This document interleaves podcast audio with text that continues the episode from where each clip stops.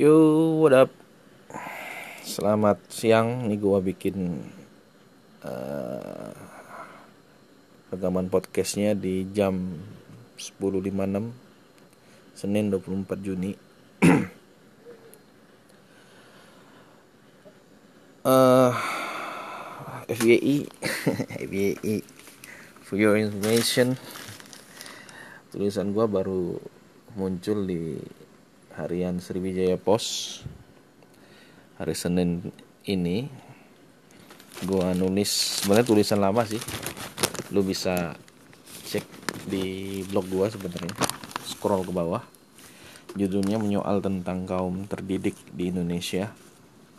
Nggak tahu waktu habis lebaran kemarin gua ditodong sama salah satu pimpinan redaksi di Seribu untuk ngirim tulisan ya mungkin uh, setelah lebaran kemarin atensi para penulis opini di harian itu pada nggak ke situ ya mungkin pada ngurusin lebaran dan seterusnya. Kebetulan gua juga tanggal 10 udah di Palembang karena bini juga diminta untuk harus standby di sekolahan tempat dia ngajar. Ya jadi kemudian karena memang stok tulisan gue juga di blog banyak yang belum dirilis di media cetak ya akhirnya gue kirim beberapa alternatif salah satunya yang sekarang terbit hari ini. Dan kebetulan ketika gue beli cuman 2000 perak seteru dan gue baca gue ngelihat ada salah satu tajuk berita di situ yang mendeskripsikan bahwa nilai tertinggi UN mungkin ya. Entah itu kayaknya SMA nilai tertinggi UN SMA di Sumsel itu diraih oleh uh, dua lembaga pendidikan swasta yang satu di Jakabaring yang satu di eh, Jalan Sudirman. Ya kemudian ada fotonya gitu. Eh, beberapa tenaga tenaga pendidik mereka yang bangga dengan pencapaian muridnya yang berhasil menjadi salah satu dari sedikit siswa yang skor nemnya itu tinggi dan kemudian dipajang di koran dan koran memberitakan. Mungkin kalau kita lihat dari perspektif konvensional itu hal yang luar biasa. Uh, bagi beberapa orang yang masih memiliki paradigma pendidikan konvensional yang berorientasi pada nilai yang berorientasi pada uh, apa bahwa siswa yang unggul itu selalu disorot dari aspek nilai akademisnya saja sehingga relatively banyak mengabaikan aspek non akademis ya seperti apa kemampuan siswa di bidang seni, sastra, olahraga, kemudian apa industri kreatif ya dan seterusnya dan seterusnya. Ya mungkin itu sebuah achievement yang sangat sempurna. Tapi semakin ke sini emang sih gua udah lama juga kemudian menyesalkan pola pendidikan kita yang berorientasi pada nilai ini. Nampaknya siswa-siswa yang kemudian angka nemnya apa nem atau apa ya?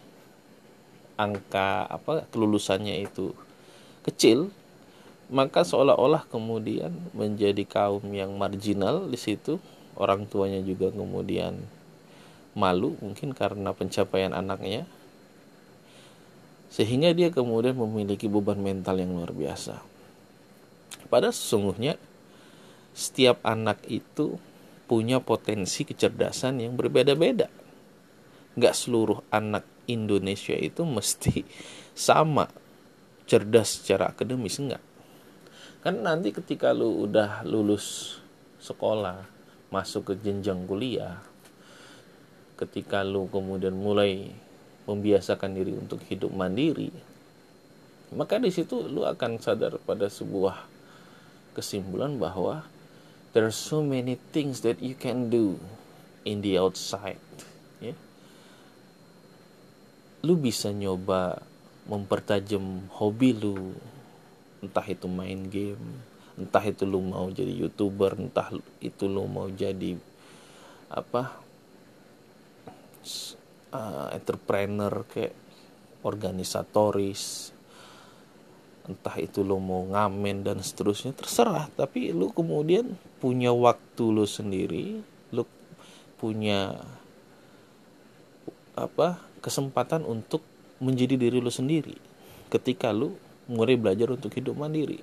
Dan kemudian lo akan sampai pada sebuah kesimpulan bahwa sesungguhnya dunia itu gak melulu tentang nilai akademis aja. Gitu.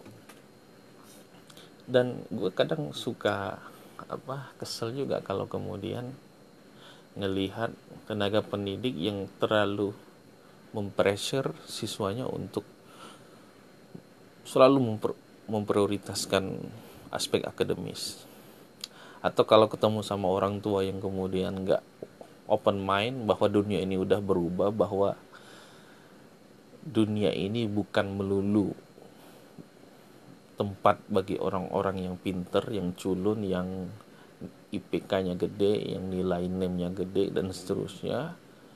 And then after all in the end lu akan menemui sebuah fakta bahwa yang nilainya gede-gede itu kemudian menjadi pegawai kantoran.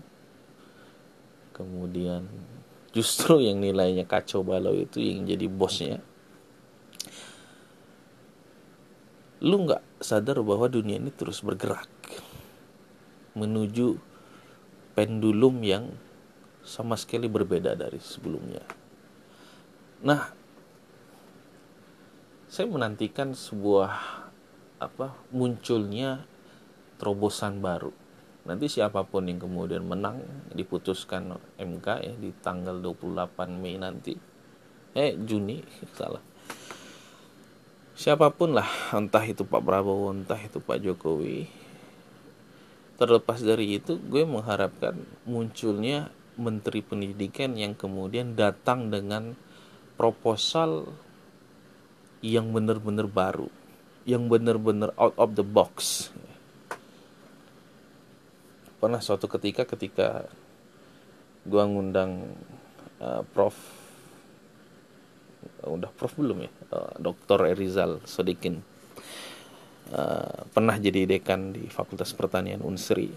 Jadi di situ dia gue tertarik dengan pendapat beliau tentang apa kita mesti banyak belajar dan menyerap keberhasilan pola pendidikan atau sistem pendidikan dari negara luar. Salah satunya adalah ketika beliau mengkritisi aspek seragam yang mesti baju seragam yang mesti seragam nih. Senin pakai baju ini, Selasa pakai baju ini, sampai hari Sabtu mesti diatur semuanya pakai baju ini. Sehingga kemudian negara kemudian bergulat dengan masalah biaya seragam negara, orang tua. Kemudian muter-muter ngurusin pembiayaan biaya baju seragam yang begitu mahal. Bahkan lebih peliknya lagi masalah pendidikan ini justru jadi komoditas politik yang selalu muncul menjadi eh, bahan kampanye oleh para calon kepala daerah. Nah, coba kita berimajinasi seandainya dunia pendidikan kita nggak mesti repot-repot ngatur setiap hari lu harus pakai baju apa. Dibebasin aja bebas bebas pantas. Yang sesuai dengan apa adab ketimuran kita. Tentu kita nggak bakal apa e, disibukin lagi dengan urusan-urusan yang teknis seperti itu yang justru karena terlalu teknis akhirnya banyak menyita waktu kita seharusnya kan kita bisa fokus ke bagaimana membentuk karakter siswa menjadi lebih baik lagi sesuai dengan spirit Pancasila. Bagaimana kemudian mengkonversi uh, minat bakat siswa itu. Oke, ada yang suka sama bidang akademis, go ahead. Jadikan dia ilmuwan. Kemudian dorong dia untuk memajukan industri-industri teknologi termutakhir Indonesia sehingga Indonesia bisa develop dan kompetitif di pergaulan global. Yang kemudian nggak punya minat di situ ya, silahkan bukakan pintu selebar-lebarnya untuk mereka supaya mereka mendapatkan aktualisasi. Yang hobinya nih silakan kemudian maju dengan hobinya itu. Asah, bila perlu kemudian jadikan dia mahir di bidang itu sehingga dia expert di situ dan itu yang kemudian membuat menjadi cikal bakal kebangkitan industri seni industri apa industri seni di Indonesia. Sehingga kita akan mendapatkan sajian-sajian seni yang bermutu. Karena memang Indonesia menteri pendidikannya itu memang mendesain dari awal semua itu. Tentu kita nggak bisa menggantungkan seluruh kerja strategis itu ke pundak Pak Menteri. Itu juga salah. Kita juga kemudian perlu berpartisipasi di dalamnya. Ada peran LSM ada peran organisasi non pemerintah NGO ada peran dari para aktivis mahasiswa dan seterusnya.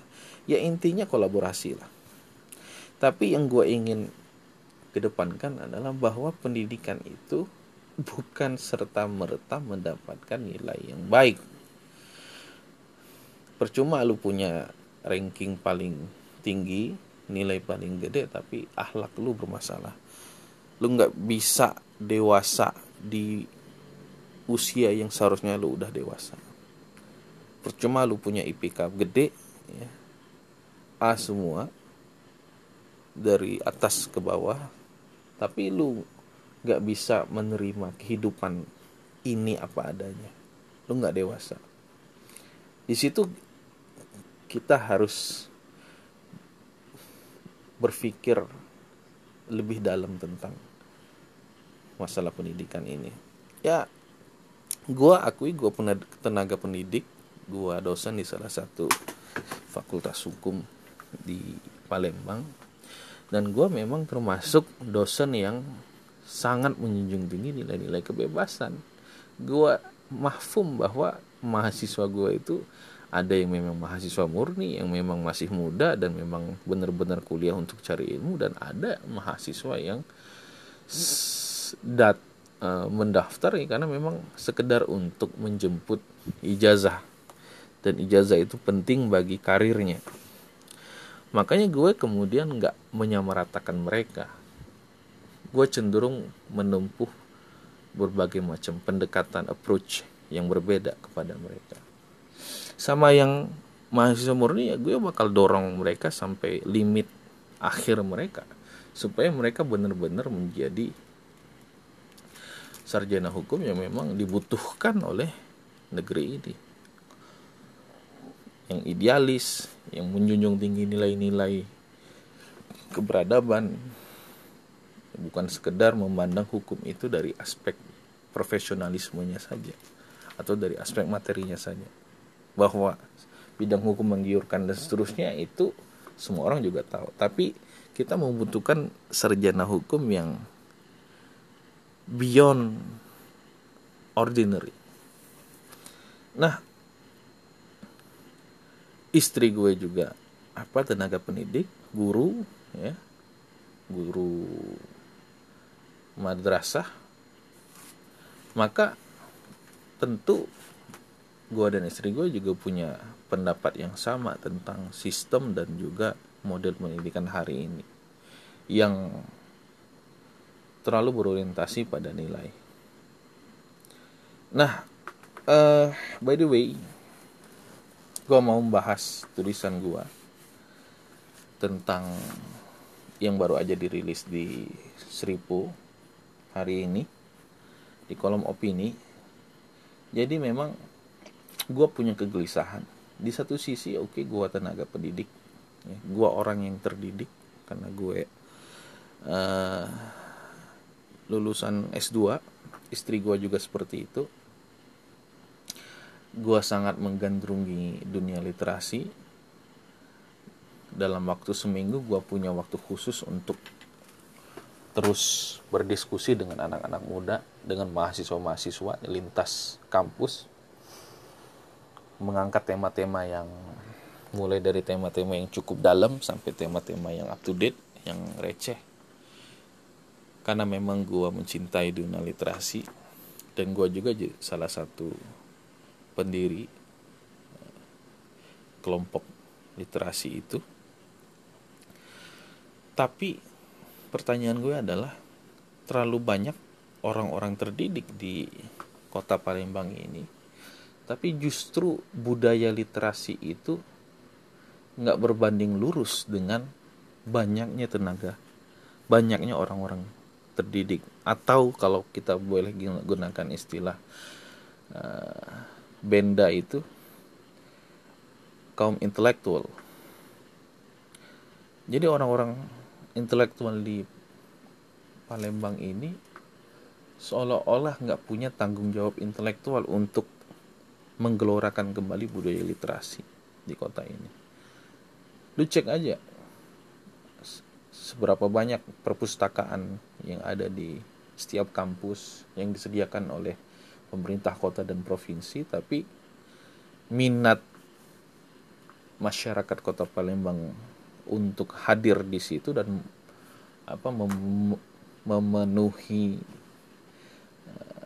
menjadikan pergi ke perpustakaan sebagai sebuah kebiasaan itu selalu terlalu kecil. Gua tahu gak pernah lihat ada mobil perpustakaan keliling untuk anak-anak, tapi gua nggak nggak tapi gua nggak tahu seberapa efektif itu. Seberapa suka anak-anak hari ini membaca buku.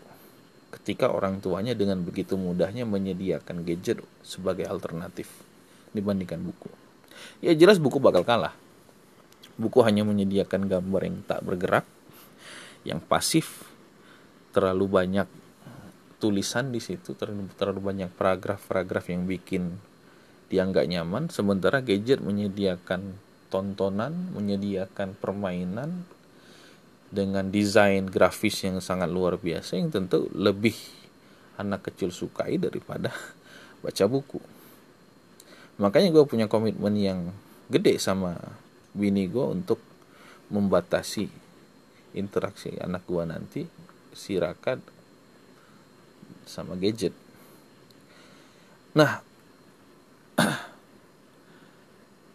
gue tulis bahwa kelompok intelektual itu punya tanggung jawab publik loh jangan cuma kemudian dia hanya fokus mengejar karirnya untuk jadi dokter, jadi profesor, jadi guru besar, jadi pejabat di kampus, dan seterusnya dan seterusnya. Tapi dia nggak punya kontribusi dalam kehidupan sosial kemasyarakatan.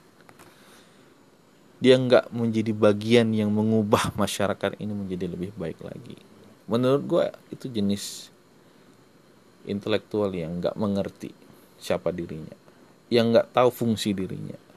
Menurut gua Palembang gak kekurangan orang pinter. Banyak dokter di sini, banyak profesor di sini, banyak sarjana magister di sini. Tapi kok kenapa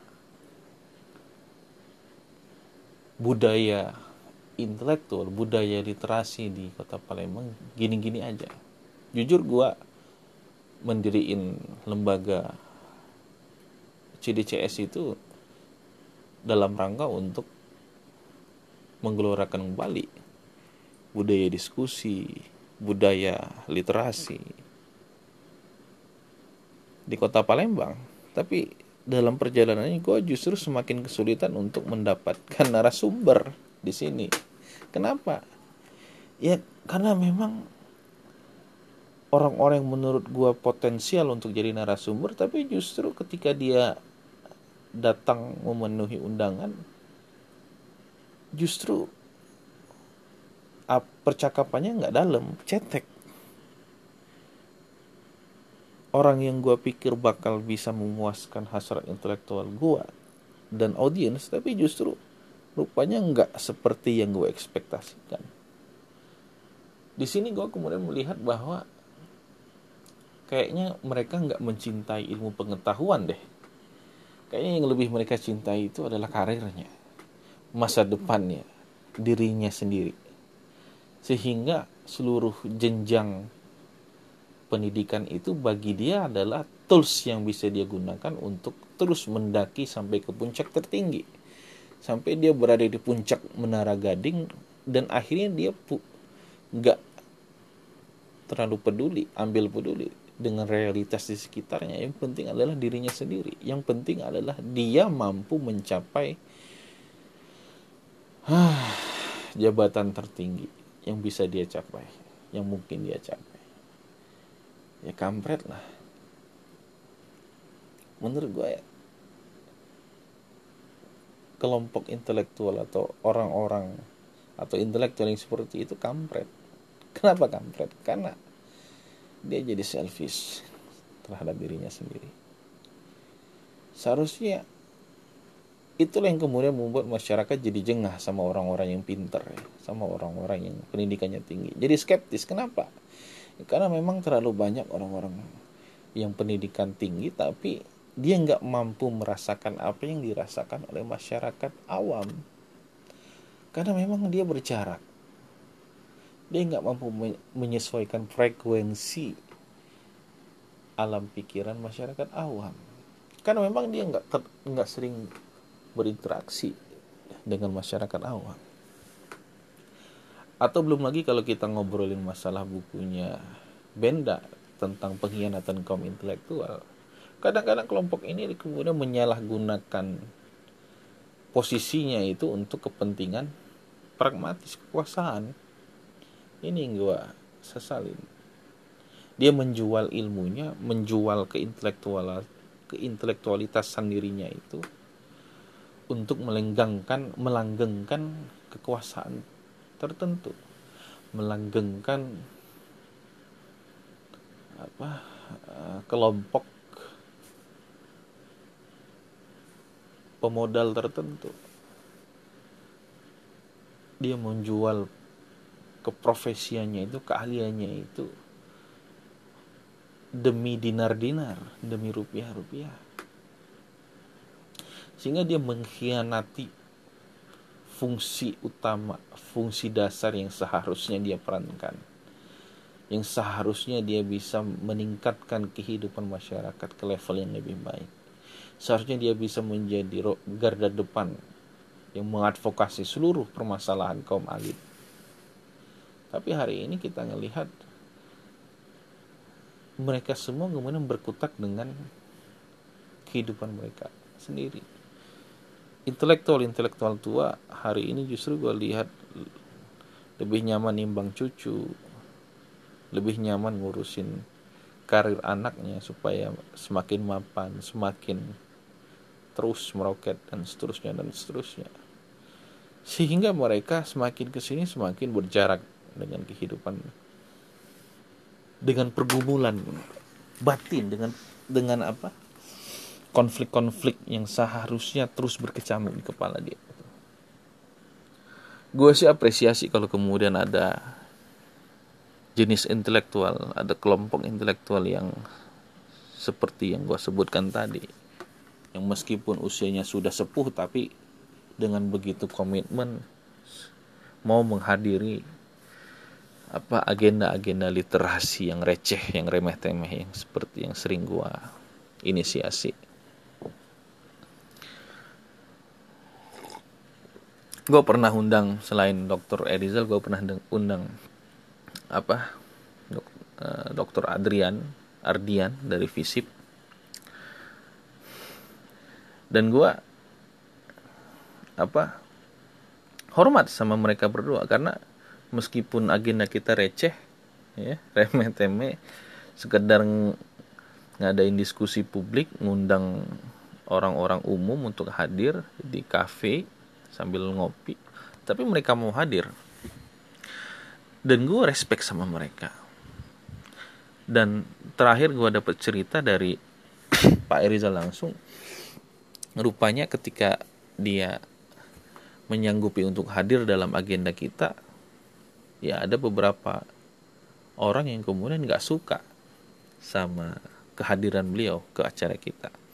Tapi dia tetap memaksakan diri untuk hadir dan di situ gue semakin respect sama Pak Erizal thank you lah semua terhadap untuk Pak Erizal dan Dr. Ardian ada beberapa politisi yang kemudian kita undang tapi justru apa uh, lebih banyak menonjolkan dirinya sendiri sebagai calon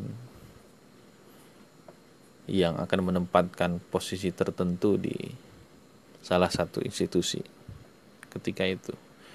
Justru kita nggak menangkap pikiran atau akal sehat nih kalau bahasanya Rocky Gerung itu. Dari dirinya. Dia hanya menjual citra dia hanya menjual apa dirinya sendiri. Dia nggak menjual pikirannya kepada kita. Padahal itu adalah mimbar ilmiah mimbar akademis. Dia nggak tahu dan nggak bisa membedakan yang mana medan kampanye dan yang mana mim mimbar akademis. Uh, terus ngomongin gue aja gue juga udah nulis tentang MK ya tentang persidangan MK yang lagi membahas tentang gugatan dari pihak 02 ke MK terhadap KPU dan tuduhan kecurangan yang brutal, terstruktur, sistematis dan masif yang dilakukan oleh petahana 01. Ya sebagai apa anak hukum ya gua appreciate kepada 02 yang kemudian pada akhirnya menempuh jalur legal formal sesuai koridor konstitusi kita nggak memilih jalanan sebagai tempat mengekspresikan kecurangan yang mereka tuduhkan kepada 01 karena memang kalau menempuh jalanan ya rentan untuk membuat kita menjadi chaos. Karena nanti akan membuat pendukung 02 berhadapan-hadapan dengan aparat penegak hukum. Sementara antara aparat penegak hukum dan pihak pendukung pasti punya logika dan memiliki approach yang berbeda. Aparat penegak hukum tentu pendekatannya adalah pendekatan ya pendekatan yang selama ini mereka mereka diajarkan bahwa mereka berorientasi pada ketertiban with all with all cost. Sementara pendukung fanatiknya 02 ya pasti punya paradigma yang berbeda dengan aparat penegak hukum. Bagi mereka uh, apa kebebasan itu harga mati. Mereka tentu akan mengedepankan dalil-dalil kebebasan ya pasal 28 Undang-Undang Dasar sebagai landasan kehadiran mereka di jalanan. Ya, kalau seperti itu terus pada akhirnya kemudian kita sebagai elit politik sama aja mengajarkan untuk selalu bersikap skeptis terhadap lembaga-lembaga atau institusi-institusi negara. Dan menurut gue itu juga salah. Seharusnya elit itu mengajarkan bahwa setiap institusi negara itu oke okay, punya kelemahan tapi bukan berarti tidak kita berikan kepercayaan untuk apa mengadili seadil-adilnya urusan-urusan kita. Salah juga kalau kemudian menganggap bahwa setiap lembaga peradilan di Indonesia ini korup, bermasalah. Saya pikir masih banyak juga. Saya pikir kita masih optimis lah. Lembaga peradilan kita itu nggak semuanya bermasalah tapi memang kebetulan media-media mainstream yang kemudian terlalu mengekspos itu berlebihan. Itu yang membuat kemudian stigma itu selalu muncul. Padahal ada begitu banyak hakim, jaksa, pengacara yang sebenarnya punya komitmen terhadap keadilan. Masih punya idealisme. Uh, ya kita tunggulah tanggal 28 yang gua cek di Instagram udah mulai siap-siap aksi 266 ya. Ya mudah-mudahan aksinya lancar sesuai dengan koridor hukum, mengedepankan apa? kesantunan dan terus-menerus mengajarkan bahwa pengunjuk rasa di Indonesia itu adalah pengunjuk rasa yang taat asas ya. Gue nggak punya masalah sama orang yang turun ke jalan. Gue juga nggak punya masalah sama aparat kepolisian karena kebetulan bapak gue juga polisi. Tapi gue bermasalah sama orang-orang yang kemudian memanfaatkan kegaduhan itu untuk kepentingan politiknya. Itu yang perlu gua perlu gua garis bawahi. Makanya gua bukan pendukung fanatik 01 maupun 02 ya karena gua mencoba untuk mendudukkan uh, episode Pilpres kemarin itu se objektif dan selogis mungkin ya Makanya bagi gue pilpres hari ini itu adalah residu dari pilpres sebelumnya. Kalau kemudian kita melihat hari ini pilpres itu membuat kita terbelah, ya wajar karena memang desain pemilihannya memang didesain untuk membuat kita terbelah. Rocky Gerung dan kawan-kawan sudah mengkhawatirkan itu jauh-jauh hari ketika dia menggugat undang-undang pemilu ke MK. Kalau desain pemilunya seperti ini, ya, adanya apa ambang batas 20% kalau mau nyapres mesti didukung parpol di angka 20%. Yaitu pas tentu akan menggiring munculnya hanya dua paslon yang akan berkompetisi karena itu terlalu tinggi. Dan dalam konteks hak politik ya ambang batas yang terlalu tinggi itu sama saja mencerabut hak setiap warga negara untuk mencalonkan dirinya sebagai presiden maupun wakil presiden karena dihalangi oleh ambang batas 20% itu. Sehingga kontestasi pilpres yang harusnya ramai dengan berbagai macam paslon itu karena 20% tadi kemudian distersederhanakan dengan sendirinya. Terseleksi dengan sendirinya. Hanya ada dua paslon yang mampu memenuhi dan melewati ambang batas itu yakni Jokowi Ma'ruf Amin yang didukung oleh partai pendukungnya dan juga Prabowo, Prabowo Sandi. Ya, kalau kemudian Prabowo ngotot untuk maju lagi, ya wajar karena dia berkepentingan supaya suara Gerindra terus leading. Kalau bisa target mereka untuk jadi partai dua besar itu terrealisasi karena nanti Gerindra akan dapat kotel efek dari majunya Prabowo. Kalau kemudian apalagi Gerindra diuntungkan sangat diuntungkan ketika dua-duanya capres dan cawapres ini semuanya adalah kader Gerindra ya kan ya wajar kalau kemudian banyak partai pendukung 02 yang kemudian diragukan komitmennya untuk memenangkan Prabowo. Kenapa? Ya karena mereka nggak dapat efek dari kotel itu. PKS, Demokrat, PAN, ya wajar kalau kemudian lebih berorientasi pada pileg karena bagi mereka ya percuma mereka ngos-ngosan memenangkan Prabowo Sandi tapi justru partai mereka gagal lolos parliamentary threshold yang 4% itu. Ya pada akhirnya eksistensi partai politik itu ditentukan dari keterwakilan mereka di parlemen. Itu logikanya. That's the logic. Makanya ketika gue memandang pilpres 2019 hari ini ya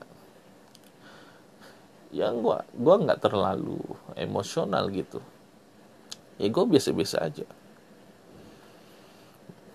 bagi gue tiap-tiap kandidat itu punya kelemahan dan kelebihannya sendiri. Dan overall gue nggak melihat sesuatu yang baru dari dua paslon ini baik Jokowi maupun Prabowo. Semuanya datang dengan narasi yang relatif sama di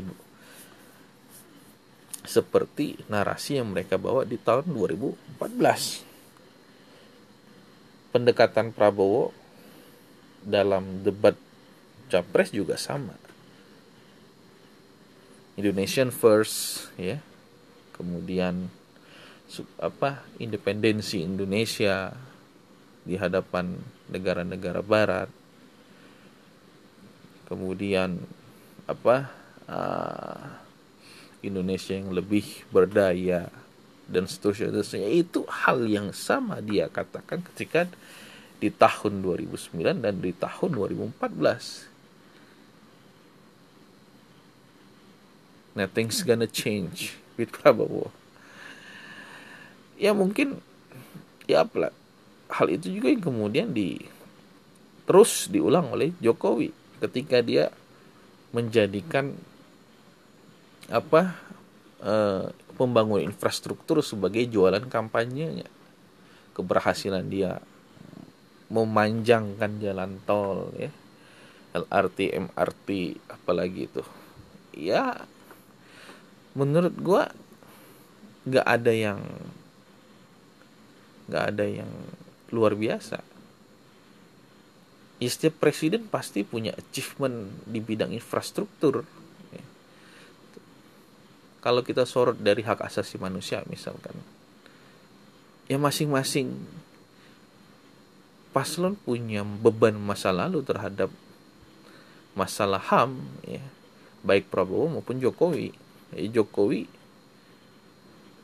karena di dikelilingi oleh mereka-mereka yang punya problem terhadap masalah HAM di tahun 98 kemarin ya lima tahun kepemimpinan Jokowi nggak ada yang dia lakukan terhadap masalah HAM di tahun 98 itu.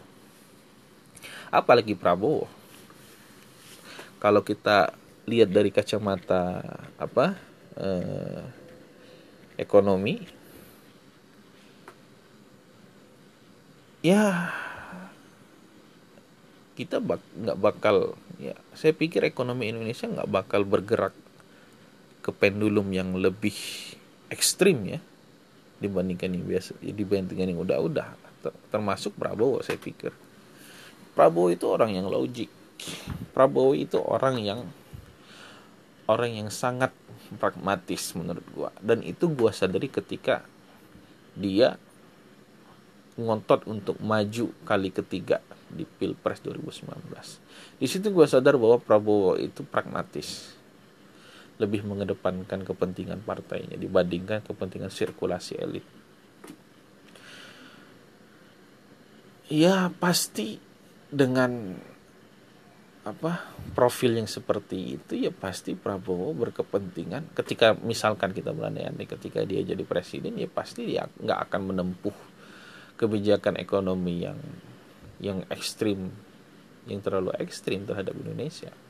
Dia pasti akan berupaya mengkip ya menjaga hubungan Indonesia terhadap Amerika terhadap Cina terhadap negara-negara apa yang memiliki